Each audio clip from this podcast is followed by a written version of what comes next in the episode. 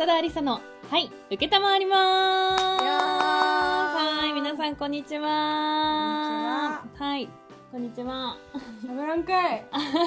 はいじゅうろっかいめさだありさのはい受けたまわります。沖縄に行ってきました。イエーイねさわりはいただいま。あやったおやったそれ違う。あやったなんだっけこれ。あやったおやったそうなんですよ。あのにはくみっかで。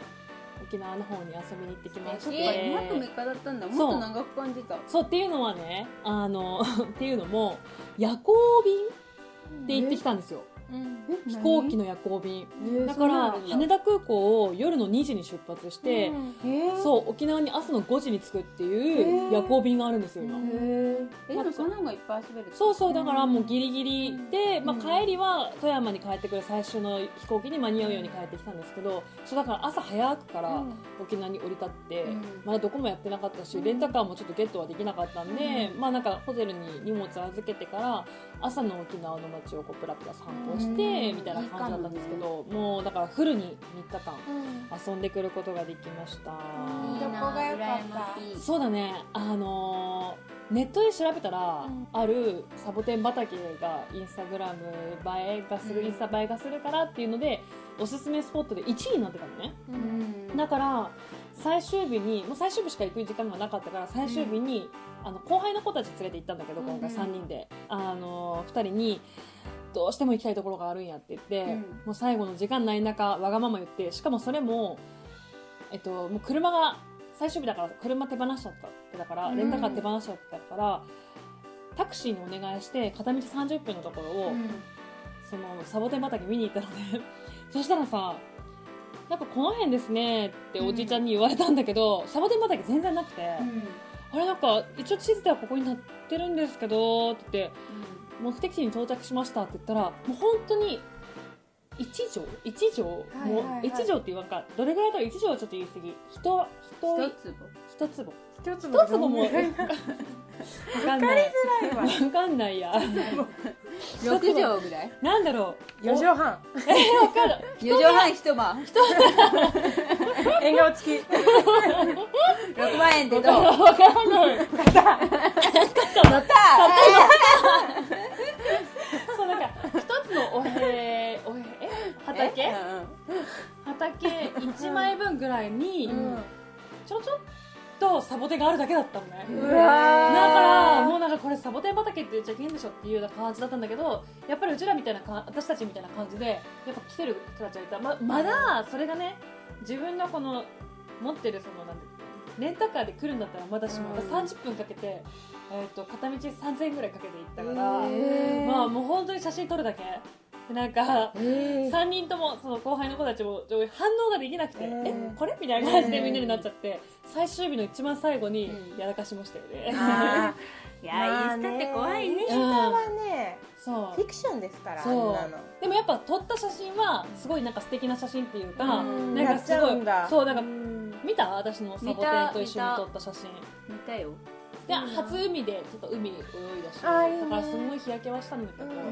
かかんいい思い出作りができたので、うん、向こうはまださんじゅうにどで暑そう日の入りもろくじしちじぐらいの日の入りだったから昼も長かったしだからたくさんリフレッシュできたのでまだこのリフレッシュな体で、うん、した体で今日からまたお仕事始まってますけどちょっといろいろ活躍していきたいなと思っておりますということで、はい、応援してるよありがとうございます。だいじゅうろっかいめもよろしくお願いします。さだありさです。あーちゃんです。あんちゃんです。はいということで最後まで楽しんでいってください。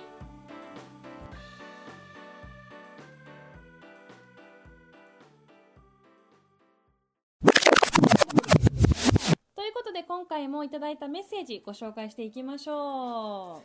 う。団長の吉岡雄二です、はい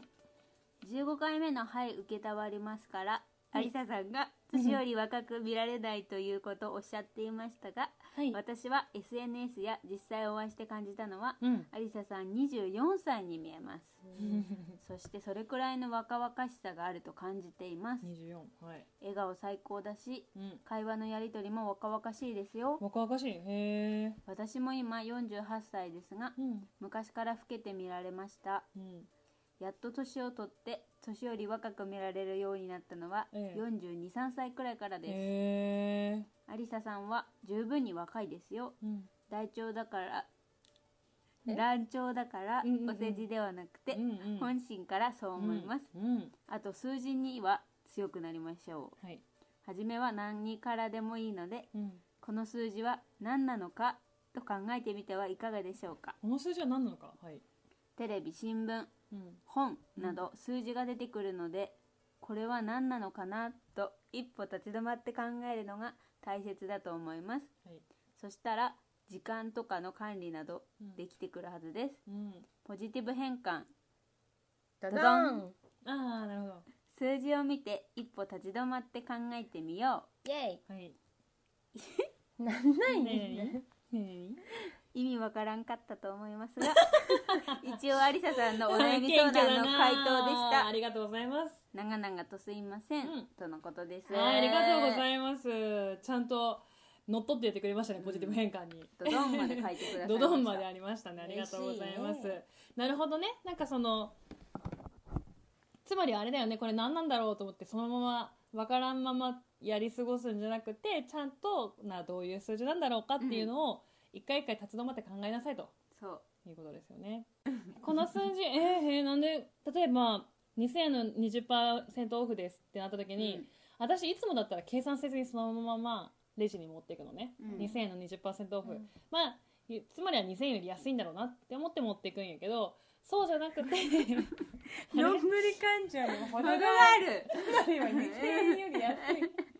セール品買うな。やばいわ。でもなんとなくそれは計算できるようになってきたの。うん、にじゅっパーセント オフってことはにせんえんを はちじゅっパーセント で買うってことでしょ。うん。え、合ってます？あ、とあとそうそうそう。そういうやり方ができるようになったの。まあでもそういう感じで一歩一歩ちょっと進んでいきたいなと思います。うん、はい、はい、あと何書いてありましたっけ。あ、年齢より若く見られることありましたけど、うん、若く若々しいってにじゅうよんさいに見えるって、うん、でも最近この会社に入ってから口調、うんうんうん、言い回しか、うん、すごく注意されることが多くなって、うん、ありがたいなとも思うんですけど、さだ、うん、ちゃんが何かをリポートするときとかに、さだちゃんはそのつもりじゃなくても十分砕けたようなイメージにはなるからってふわって言われたときに、あ、多分私の喋り方ってカチカチした喋り方じゃないんだなってその時に思って、そう、うん、なんかあれじゃない、うん、やばいとか、うん、そういうことじゃない、そうそう、めっちゃとかは確かに使う、めっちゃとか、うん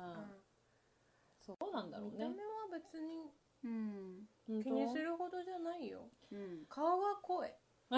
けど別に老けてない。顔は濃いけど、うんうん、外国人のやつと一緒だよね。うん、外国人ってさ、同じ年齢でもさ、大人っぽく見えるじゃん。確かに大人っぽく見える。なぜなら顔が濃いからよ。そうそう、そうなの。そういうことじゃない。そういうことよ。本当？本当よ。うん、顔が薄い方が幼いってこと？そうね。だってさ、紫式部とか何歳だと思う？顔があれでしょ、典型的に薄い。あれ薄い。ねえ、切り目？いつまでたっても幼女みたいな、まあ絵だけどね。絵だけどね。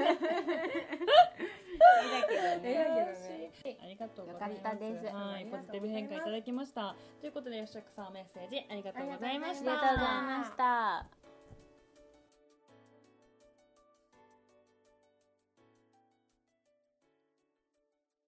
それではここでミニミニコーナー。今週の有沙のおすすめする富山のスポットはこちら。ろくがつにオープンしたばかり岩瀬にある、えー、MUROYAという就労支援施設で、MUROYAっていう、えーと、英語で エム ユ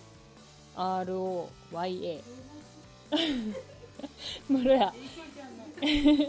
こちらがですね、おすすめしております。これはどういった施設かっていうと、ランチが食べれて、ちょっと障害を持ってる人たちとかも働けるような施設だったようなはずなんですけど、施設も一緒にくっついてて、でもランチも食べれて、そのそこの就労支援の人たちが作った小物だったりとか、お食事物とかも売ってて、えっと、イベントスペースみたいな、レンタルスペースか、お昼だったら無料で借りれるレンタルスペースもあってっていうような施設なんですけど、ここの建物自体がすごい綺麗。これなんかね、東京のデザイナーさんが入って作った建物なんですけど、とりあえずめちゃめちゃ綺麗ですんごいおしゃれだったし、あの私インスタグラムに載せたんですけど、